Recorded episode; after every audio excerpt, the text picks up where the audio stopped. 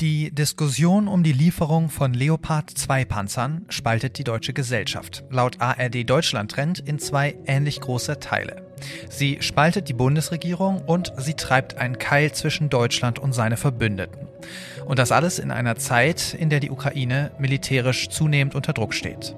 Wir wollen heute im F A Z-Podcast für Deutschland über die Ergebnisse der Konferenz in Ramstein am vergangenen Freitag sprechen und auch einen Blick nach Russland werfen. Denn auch da gibt es Spannung, Spaltungen und immer drastischere, hasserfüllte Rhetorik.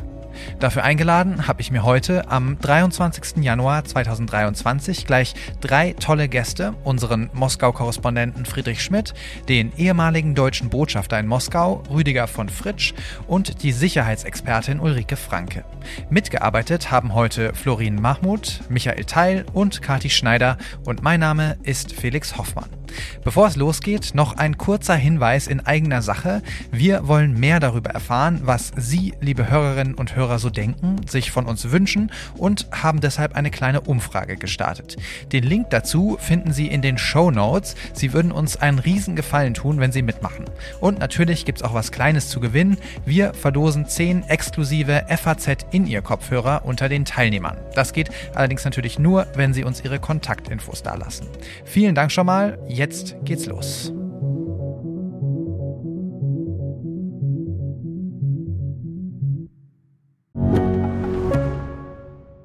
Mein Name ist Doktor Tilman Rümenapf, niedergelassener Kinder- und Jugendarzt hier im Ennepe-Ruhr-Kreis. Die Einführung der Telematik sehe ich durchaus als Chance, aber aktuell fällt das System oft aus und es gibt viel zu wenig technischen Support. Dafür geht eine Menge Zeit drauf, in der ich die Kinder nicht genügend betreuen kann. Das muss sich ändern. Die besondere Nähe der niedergelassenen Haus- und Fachärzte ist in Gefahr. Was die Gesundheitspolitik jetzt dringend ändern muss, erfahren Sie auf rettet die praxen punkt de.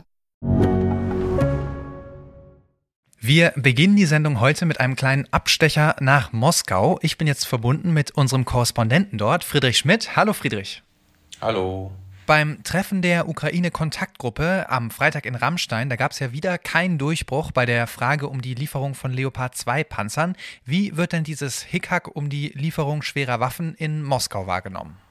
Am Sonntagabend hat das Staatsfernsehen noch triumphierend berichtet, dass es keine Einigung gebe da unter den Verbündeten. Äh, hat dazu die New York Times zitiert, äh, was ja offenkundig war, dass da Deutschland eben da blockiert hat. Äh, allerdings hat dann ja Sonntagabend Außenministerin Baerbock dem französischen Fernsehen gesagt, dass Deutschland nicht blockieren werde, wenn jetzt Polen darum ersuche, Leopardpanzer an die Ukraine zu liefern.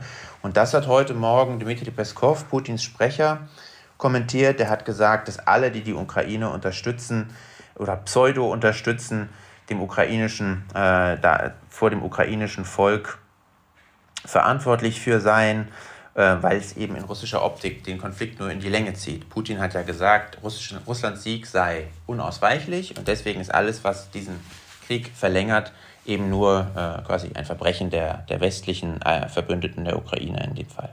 Der westlichen Unterstützer der Ukraine, muss man sagen. Ja, über die russische Propaganda sprechen wir gleich auch noch mit Herrn von Fritsch. Jetzt ist es gerade so, dass der russische Außenminister Lavrov gerade mal wieder mit einem Holocaust-Vergleich in den Schlagzeilen ist. Er sagt, der Westen wolle eine, Zitat, Endlösung der russischen Frage. Wie ist das denn in Russland? Glauben die Leute sowas? Der ganze Ukraine-Krieg wird ja dargestellt als Versuch des Westens, Russland zu zerstören. Am Anfang war es noch nicht so, kurz nachdem man also überfallen hat.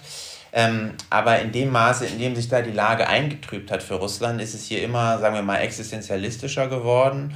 Und man hat gesagt, äh, wenn wir uns jetzt da nicht wehren, äh, in, im Donbass, in der Ukraine, dann geht's äh, Russland an den Kragen, denn der Westen will Russland äh, vernichten. Und im Rahmen dessen fallen dann allerlei schrille Äußerungen. In Deutschland ist man natürlich äh, aus verständlichen Gründen sehr hellhörig bei Holocaust-Vergleichen, hier aber nicht. Ähm, hier ist man ja auf der Seite des Guten, man hat es ja beendet damals und war immer schon auf der Seite des Guten und das Gute wird eben jetzt auch im Kampf gegen ein Neonazi-Regime in Kiew fortgeschrieben. Ja, man muss es ja in der, so ist es hier, so wird es hier dargestellt und in dem Lichte muss man solche Äußerungen sehen. Also da Da gibt es, soweit ich das jedenfalls, es gibt ja sowieso keine richtige Öffentlichkeit hier. Es gibt, also mhm. natürlich regt sich da keiner drüber auf. Ja.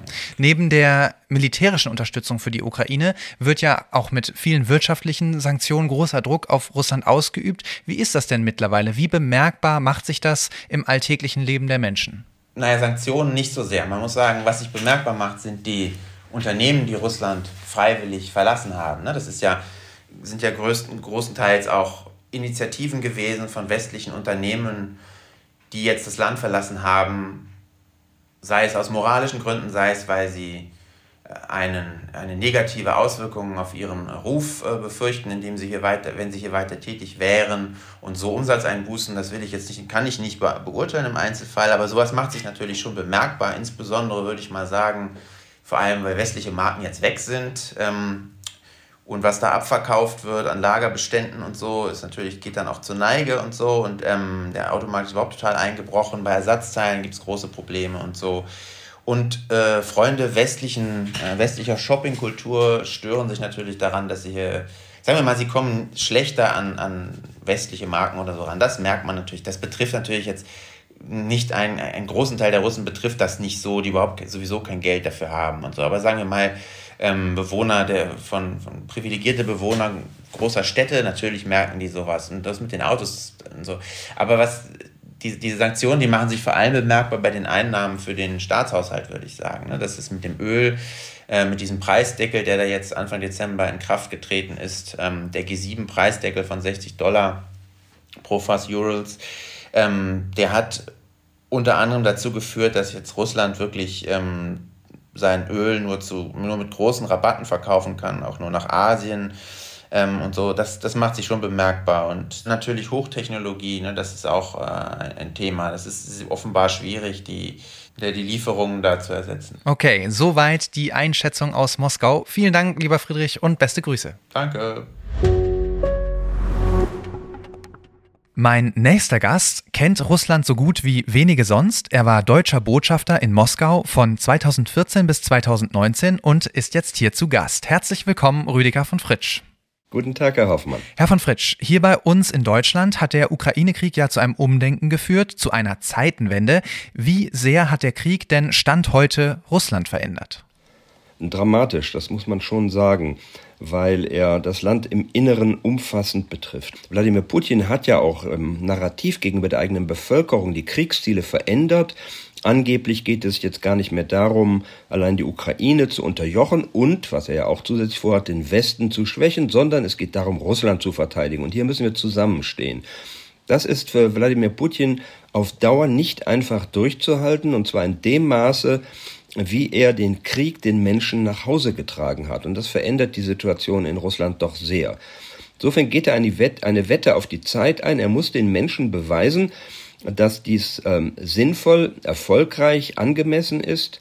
Und er muss gleichzeitig mit einer Situation umgehen, die für ihn wirtschaftlich immer schwieriger werden wird, denn er braucht die ungeheuren Einnahmen, die er letztes Jahr wegen der hohen Preise auch noch für Öl und Gas erzielen konnte, um ständig sich die Zustimmung zu Hause zu erkaufen. Und diese Einnahmen werden absehbar, und das tun sie bereits jetzt, zurückgehen, und das macht es für ihn auch schwieriger, die Situation zu Hause unter Kontrolle zu halten.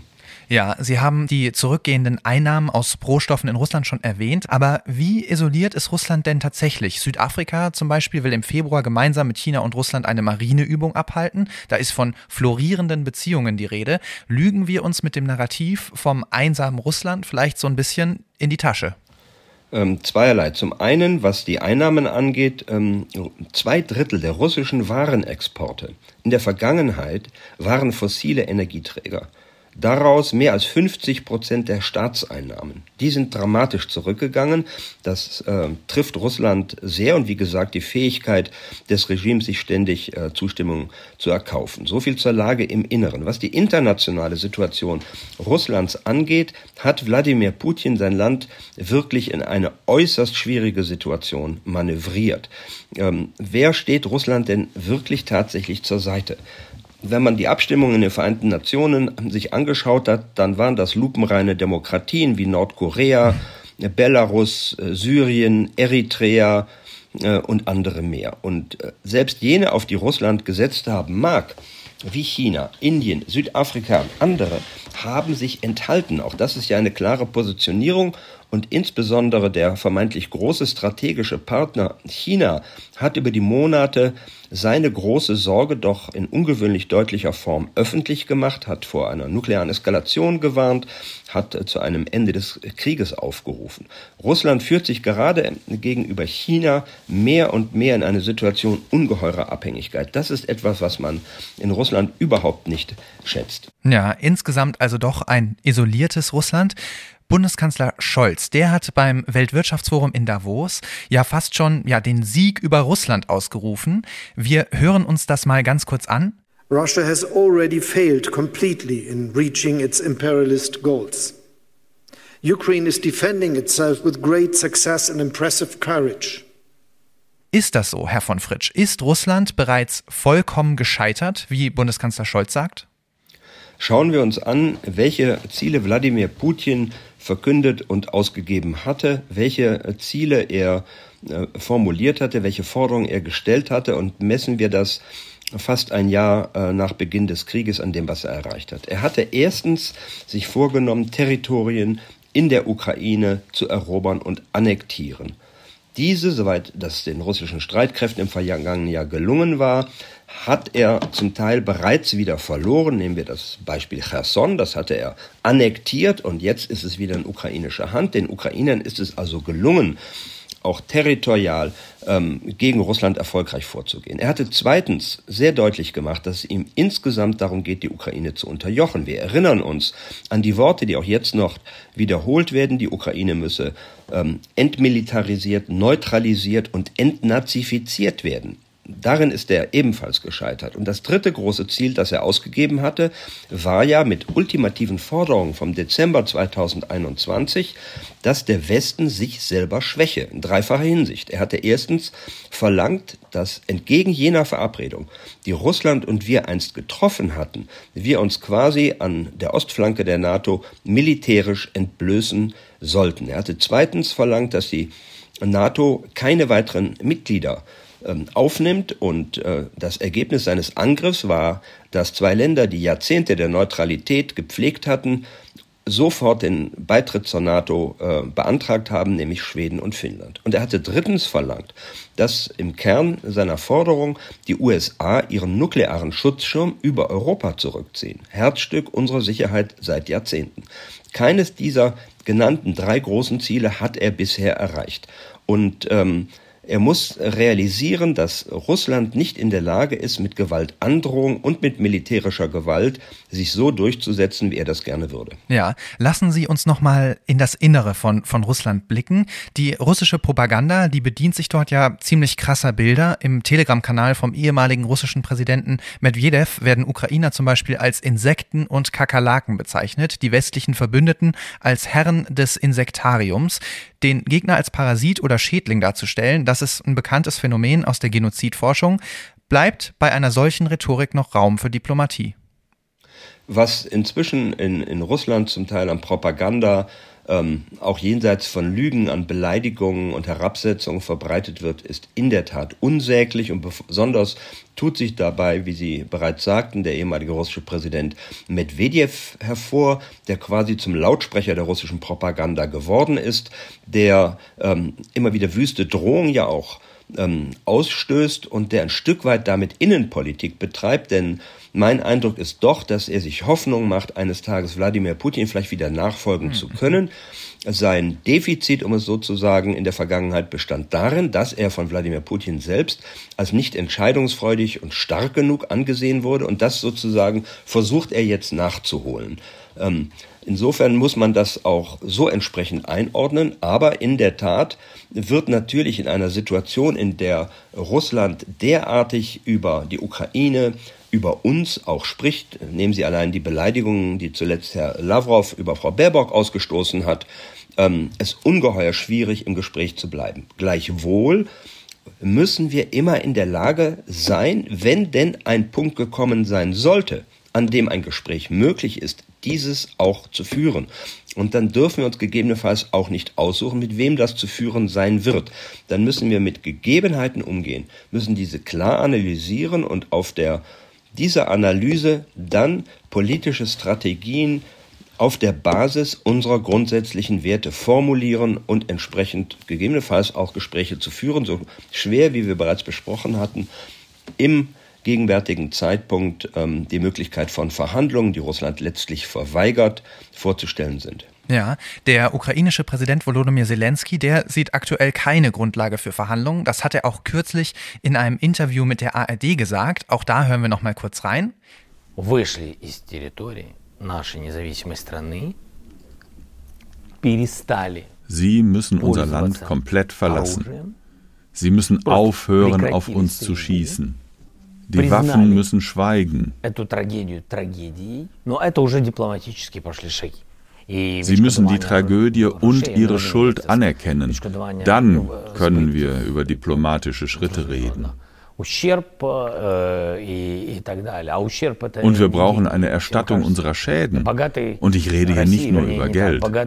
Herr von Fritsch, für wie kompromissbereit halten Sie denn die russische Führung? Was muss passieren, damit Putin sich auf diese Punkte einlässt? Es muss eine Situation entstehen, in der die russische Führung die eigene Macht zu Hause gefährdet sieht. Das ist der Punkt, auf den ja zu Recht deswegen auch die westlichen Sanktionen zielen. Man hat, salopp gesagt, Wladimir Putin deutlich gemacht, lieber Freund, wenn du so weitermachst, geht es dir ans Portemonnaie. Das ist der empfindliche Punkt, darauf zielen die Sanktionen und das ist die Abwägung, die Wladimir Putin jetzt sehr wohl immer stärker wird vornehmen müssen. Und dann ko- kann ein Punkt kommen, an dem seine Abwägung sein wird, dass er vermittels der ungeheuren Propaganda, die er hat, ähm, sich entschließt zu erklären, das, was ich erreicht habe, ist ein grandioser Sieg, ich erkläre Sieg und mich dann eventuell doch bereit auf Gespräche einzulassen. Und solche Gespräche können dann stattfinden, wenn beide Partner wirklich auf Augenhöhe miteinander sprechen, wenn nicht die eine Seite einen Diktatfrieden verlangt und wenn sicher ist, dass nicht im Ergebnis von Verabredungen jenseits eines Waffenstillstandes Russland sich weiter ermutigt sähe, erneut aggressiv auszugreifen. Ja, spannend. Ich würde zum Abschluss gerne nochmal auf eine Dynamik in Russland blicken, die sich in letzter Zeit nochmal verschärft hat, und zwar die Konkurrenz zwischen dem Verteidigungsministerium und der Söldnergruppe Wagner. Nach der Einnahme von Soledar hat Jewgeni Prigoschin, der Chef der Söldnertruppe, behauptet, allein die Wagner-Söldner hätten diesen Sieg errungen. Das Verteidigungsministerium hat direkt widersprochen. Was steckt denn hinter diesem Konkurrenzkampf zwischen der Armee und den Söldnern von Wagner? In der geschilderten Situation, in der äh, die russische Führung sich ungeheuer schwer getan hat, mit ihren regulären Mitteln diesen Krieg erfolgreich zu beenden, hat man sich äh, eben auch entschlossen, äh, jene Hilfstruppen, die sehr substanziell sind, mit zur Kriegsführung zu benutzen. Die sogenannten Wagner-Truppen von Herrn Prigoschin, das stärkt natürlich seine Position zu Hause und wir merken an Äußerungen der letzten Zeit, sowohl von ihm wie auch an dem Befehlshaber der tschetschenischen Verbände, Kadirov, dass sie sich ermutigt fühlen, zu Hause Positionen zu beziehen, die als Kritik zumindest an der militärischen Führung verstanden werden müssen. Aber jeder weiß ja auch, wer der oberste Befehlshaber am Ende ist. Das heißt, Wladimir Putin muss an dieser Seite sehr genau aufpassen, dass jene äh, ihm nicht auch innenpolitisch zu sehr in die Quere kommen. Wir sehen, dass äh, Herr Prigoschin ja auch jenseits ähm, der rein militärischen Angelegenheiten sich immer mehr ermutigt fühlt, auch zu sonstigen innenpolitischen Vorgängen Stellung zu nehmen, dass er äh, öffentlich sagt, im Kreml sitzen Verräter, die den Präsidenten mhm. schlecht beraten, anderes mehr. Das heißt, diese Kritik geht nah daran. Grundsätzlich ist mein Eindruck, dass Wladimir Putin die Kontrolle über die Situation gleichwohl noch sehr stark hat, dass er im Zweifel auch ein Dossier gegen Herrn Prigoschin in der Schublade hat und notfalls auch in der Lage wäre, gegebenenfalls gegen diesen vorzugehen. Aber er muss dies sehr vorsichtig tun und auch hier sehen wir, dass die innenpolitische Situation für Wladimir Putin komplexer und schwieriger wird. Ja, letzte Frage, Herr von Fritsch. Lassen Sie uns nochmal in die Zukunft blicken. Mit Ihren Kenntnissen und Ihren Einblicken in das Innere des russischen Staats, wohin steuert das Land Ihrer Meinung nach und gibt es langfristig einen Weg zurück für Russland in die Weltgemeinschaft? Daneben, dass Wladimir Putin die Ukraine äh, so schrecklich zerstört, so furchtbares Leid über ihre Menschen bringt, tut es mir persönlich, der ich Russland unverändert, seinen Menschen, seiner großen Kultur, der schwierigen Geschichte, die dieses Volk gehabt hat, in Sympathie verbunden sind, auch leid, dass er sein eigenes Land so ins Verderben führt. Das wird für Russland eine sehr schwierige Zeit und es ist nicht auszuschließen, dass sich im Ergebnis, sei es die Machtverhältnisse ändern, sei es, dass es zu inneren Rivalitäten bis hin zu separatistischen Bestrebungen erneut kommt. Ich denke, wir wären gut beraten, darüber auch bereits jetzt nachzudenken. Und ganz grundsätzlich dürfen wir auf lange Sicht natürlich nie die Zuversicht darin verlieren, dass sich auch in Russland eines und sei es fernen Tages ähm, die politischen Verhältnisse ändern können. Michail Gorbatschow hat mir einmal in einem Gespräch gesagt, nur der Westen glaubt, Russland sei unfähig zur Demokratie. Das gilt ganz grundsätzlich natürlich auch für die Zukunft, auch für Russland. Ja, dann hoffen wir, dass Herr Gorbatschow recht behält. Vielen herzlichen Dank, Herr von Fritsch, für das interessante Gespräch. Ich danke Ihnen sehr. Sehr gern geschehen, Herr Hoffmann. Die Diskussion um die Lieferung von Kampfpanzern, die nimmt immer mehr Fahrt auf und sie wird auch immer dringlicher. Auf dem Schlachtfeld in der Ukraine herrscht ein tödliches Patt um Bachmut und laut aktuellen Berichten auch in Saporischia dringen russische Truppen langsam vor. Über all das möchte ich mit meinem nächsten Gast sprechen, der Sicherheitsexpertin Ulrike Franke vom European Council on Foreign Relations. Herzlich willkommen, Frau Franke. Ja, vielen Dank. Die großen Erwartungen an das Treffen in Ramstein, die wurden ja enttäuscht. Was war denn Ihre Reaktion auf die Ergebnisse? Ich muss sagen, dass ich schon enttäuscht war. Also ich hatte damit gerechnet, ob all der vorherigen ja, Ankündigung nicht ganz, aber von dem, was man vorher gehört hatte, hatte ich doch erwartet, dass hier in Ramstein dann die Leopard zwei freigegeben würden von der deutschen Regierung oder eben zumindest ähm, es offiziell erlaubt wird, den anderen Partnern äh, die Leopard zwei zu exportieren. Dass das nicht kam, hat mich gewundert und richtig frustriert, hat mich mehr als jetzt spezifisch diese Entscheidung, eigentlich die ganze Kommunikation darum. Ähm, es waren ja wahnsinnig viele, irgendwie auch verschiedene Aussagen im Umlauf und es ist immer noch nicht wirklich klar, was die Bundesregierung will und was nicht und warum. Und das ist schon, ähm, also schon, schon sehr problematisch, finde ich. Ja, wenn man dem neuen Verteidigungsminister Boris Pistorius Glauben schenken will, dann steht Deutschland mit seiner Skepsis gegenüber Panzerlieferungen ja gar nicht so alleine da. Wir hören noch mal kurz in sein Statement vom Freitag. In der Tat haben wir auch über die Lieferung von, die mögliche Lieferung von Leopard-Panzern natürlich gesprochen. Und äh, zum einen muss ich feststellen, ganz eindeutig, es gibt kein einheitliches Meinungsbild. Der Eindruck, der gelegentlich entstanden ist, es gäbe eine geschlossene Koalition und Deutschland stehe im Weg, dieser Eindruck ist falsch. Ja, Frau Franke, glauben Sie ihm das, dass es in Ramstein kein einheitliches Meinungsbild zum Thema Panzerlieferungen gab?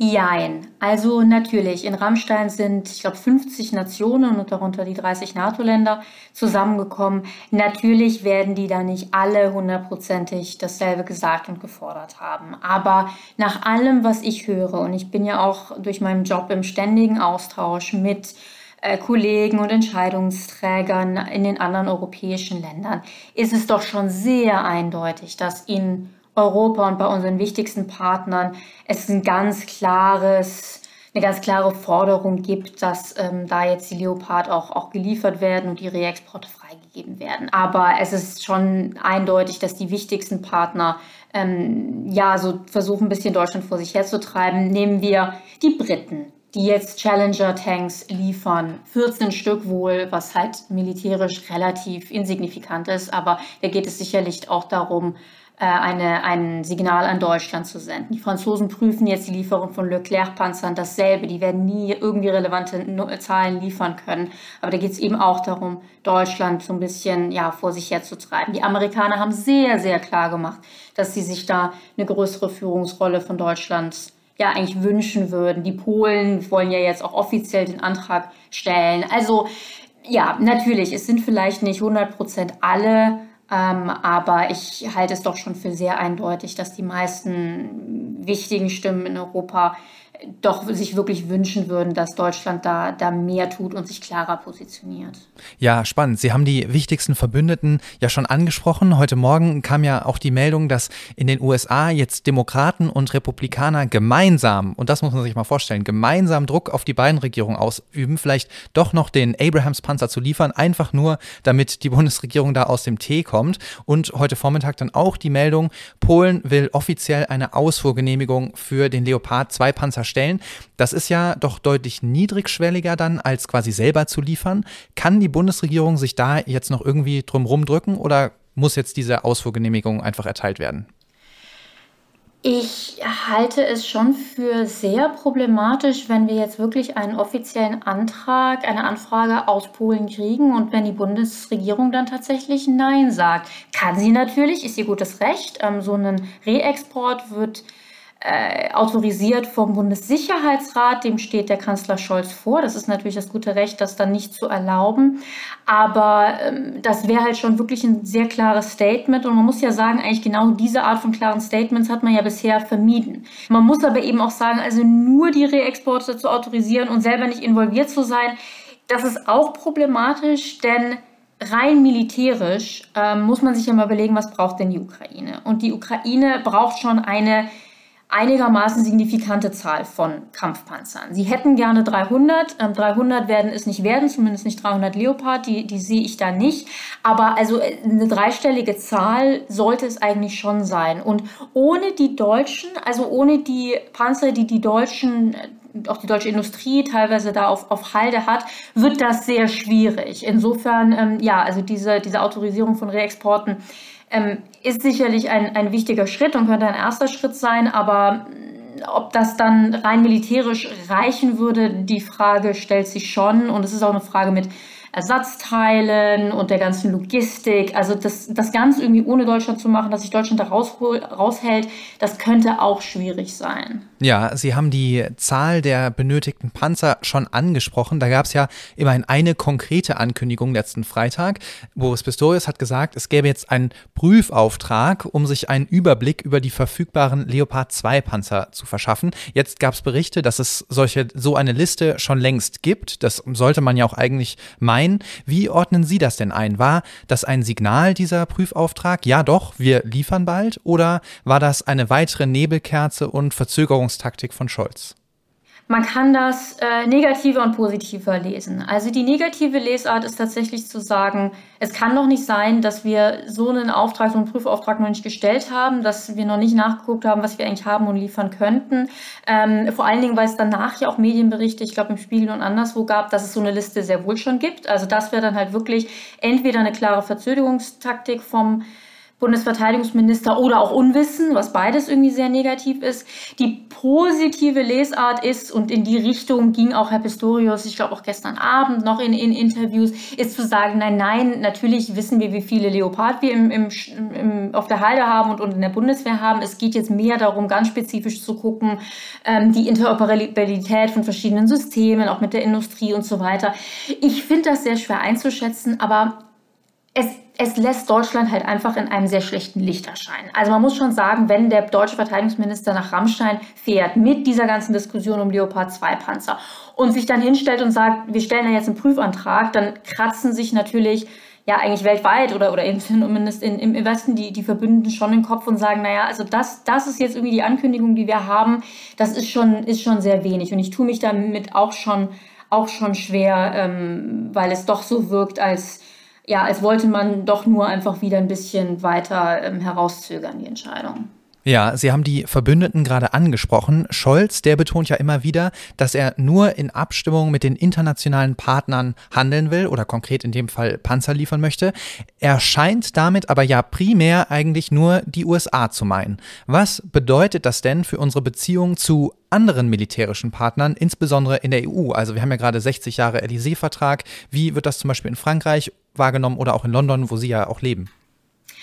Also diese Ankündigung, man würde Leopard zwei Panzer nur liefern, wenn die Amerikaner Abrams liefern, wurde sehr negativ aufgenommen in Europa. Es ist allerdings weiterhin auch mir nicht so ganz klar, ob es diese Ankündigung so eigentlich gab. Das ging durch die Medien, eine ganze Zeit lang und wurde nicht negiert aus dem Kanzleramt. Aber mhm. dann sagte ja der Verteidigungsminister, diese Aussage hätte es nicht gegeben.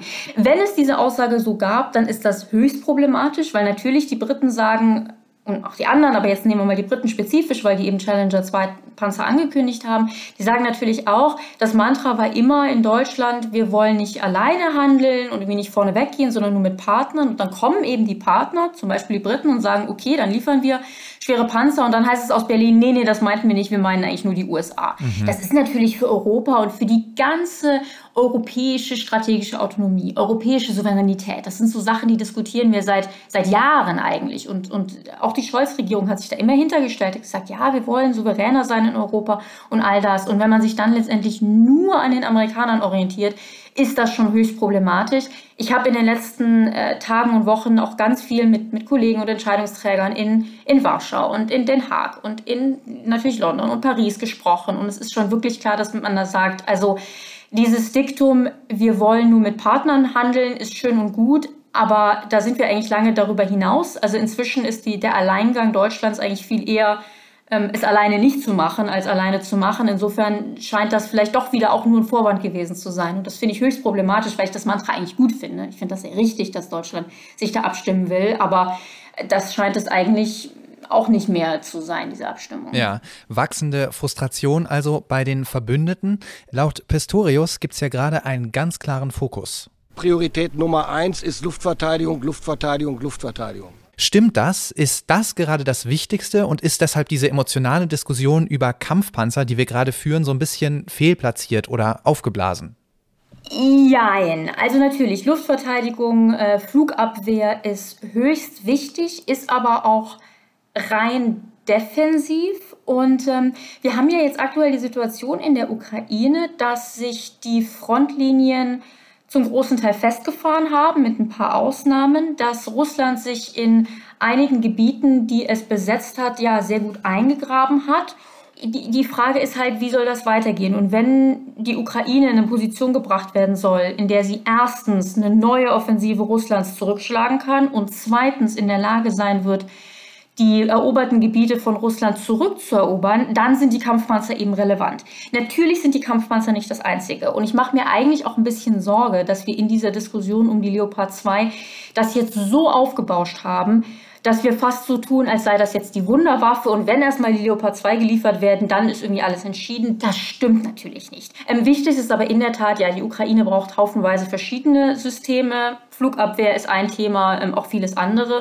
Und da, und auch das wurde so ein bisschen fast übersehen in der Diskussion jetzt um Ramstein und die, und die Enttäuschung, die es auch bei vielen gab. In Ramstein wurden ja auch wahnsinnig viele wichtige Hilfen wieder entschieden. Also es, es geht ja weiterhin militärische Hilfsleistungen in Milliardenhöhe an die Ukraine, da wird wahnsinnig viel geliefert. Im Übrigen auch, und das sage ich auch immer in meinen internationalen Interviews, Deutschland macht ja wahnsinnig viel. Auch hier hängen wir uns eben an diesen Kampfpanzern auf, aber wir liefern ja davon abgesehen wahnsinnig viel und auch wahnsinnig wichtiges militärisches Gerät. Insofern, ähm, ja, also wir haben uns jetzt ein bisschen, ein bisschen verrannt in der, in der Leopard zwei Diskussion, aber trotzdem ist es eben so, nur mit Flugabwehr können die Ukrainer nicht ihr Territorium zurückerobern. Und so bleibt es eben so, dass Russland illegal ukrainisches Territorium ja, besetzt hält. Ja, damit die Ukrainer Territorium zurückerobern können, brauchen sie nach eigenen Angaben nicht nur Systeme zur Luftverteidigung, sondern auch Panzer. Die Sorge, dass sie damit auch russisches Territorium angreifen könnten, die hat Präsident Selenskyj in seinem A R D Interview auch angesprochen. Im Klartext, kannst du Leoparden liefern oder nicht? Dann gib sie her. Es ist ja nicht so, dass wir angreifen, falls sich da jemand Sorgen macht. Diese Leoparden werden nicht durch Russland fahren. Wir verteidigen uns. Hinter dieser Aussage steht ja letztendlich auch die Frage, was das Ziel unserer Unterstützung für die Ukraine ist. Wie weit wollen wir gehen? Frau Franke, sind wir, ist die Bundesregierung sich darüber im Klaren und ist man sich da auch mit den Verbündeten einig?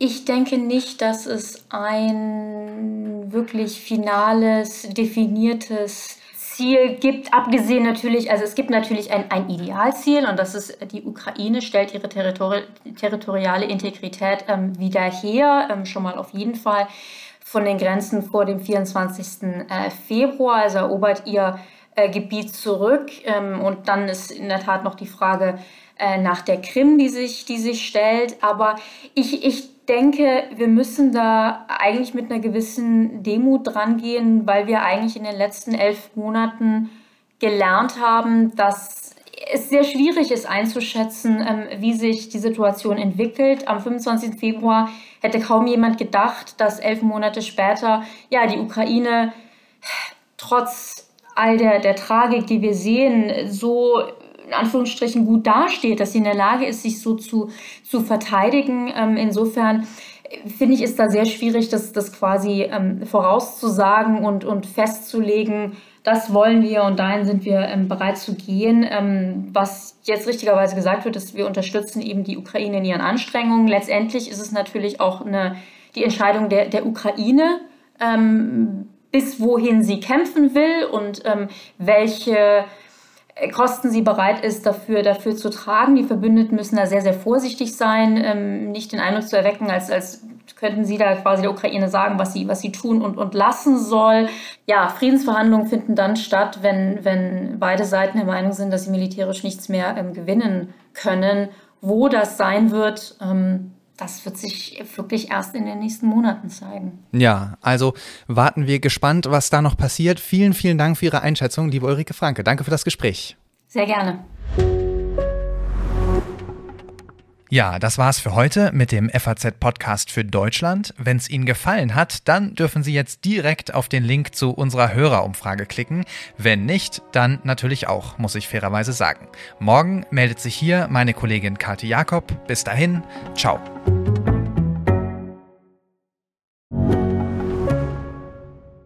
Mein Name ist Doktor Tilman Rümenapf, niedergelassener Kinder- und Jugendarzt hier im Ennepe-Ruhr-Kreis. Die Einführung der Telematik sehe ich durchaus als Chance, aber aktuell fällt das System oft aus und es gibt viel zu wenig technischen Support. Dafür geht eine Menge Zeit drauf, in der ich die Kinder nicht genügend betreuen kann. Das muss sich ändern. Die besondere Nähe der niedergelassenen Haus- und Fachärzte ist in Gefahr. Was die Gesundheitspolitik jetzt dringend ändern muss, erfahren Sie auf rettet die praxen punkt de.